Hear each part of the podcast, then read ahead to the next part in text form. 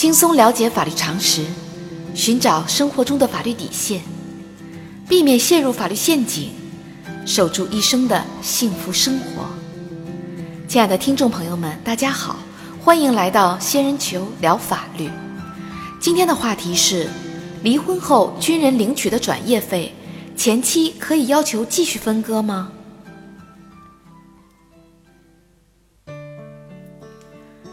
对于大多数的复员转业军人而言，最关心的事情可能主要有两件：一是转业的安置去向，二是转业安置费的多少。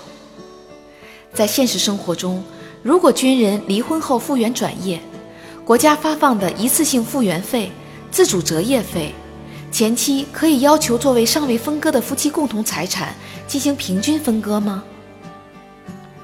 根据司法案例。小明与小美是高中同学，高中毕业后，小明考上军校，小美考入地方大学。大学期间，两人书来信往，迅速确立了恋爱关系。二零一零年十月，两人登记结婚，婚后长期两地分居，分居生活使两人逐渐产生感情隔阂。二零一四年五月，小明在驻地结识了漂亮的小兰，两人感觉很谈得来。并一直保持交往。二零一五年十月，小美发现了小明与小兰的事情后，双方大吵一番。两人经过一段时间的冷静后，决定协议离婚，并就存款、房产等分割达成一致。双方一起领取了离婚证。二零一六年七月，小明选择复员转业，领取一次性自主择业费三十万元。小美认为，虽然两人已经离婚，但是小明的转业费属于没有分割完的夫妻共同财产，自己应当分得十五万元。小明认为，转业费是国家对军人给予的特殊补助，并且两人已经离婚，因此转业费是自己的个人财产，与小美无关。双方为此起诉到法院。对于双方的主张，法院会支持哪一方呢？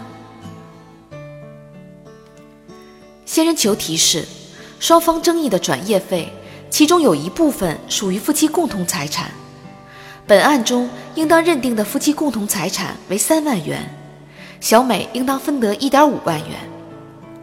具体计算方法可以到我的微信公众号本期话题的法律小常识中查找。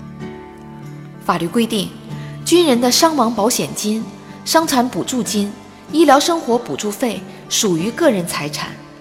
但是，军人退役领取的复员费、自主择业费等一次性费用，其中一部分属于夫妻共同财产。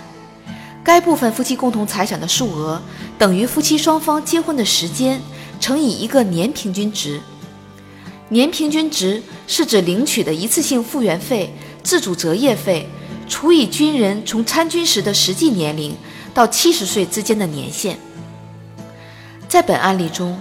尽管小明在离婚后才复员转业，也就是说，复员转业费是在离婚后领取的，但是复员转业费包含了婚姻关系存续期间小明在部队中服役应当获得的补偿，因此，应当将婚姻关系存续期间的服役补偿作为夫妻共同财产，由双方来平均分割，而不是将全部的复员转业费三十万元来平均分割。小仙建议，应当注意的是，军婚受法律的特殊保护，除非军人一方有重大过错，否则离婚应当经过军人的同意。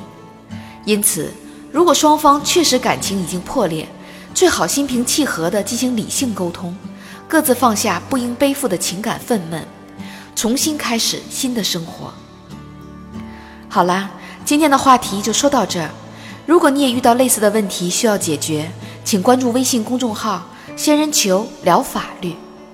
如果你还有哪些法律疑惑，也可以加入 QQ 三三八三六九二六六七留言，小仙会选取有共性的话题做专题解答。欢迎明晚八点继续收听“仙人球聊法律”。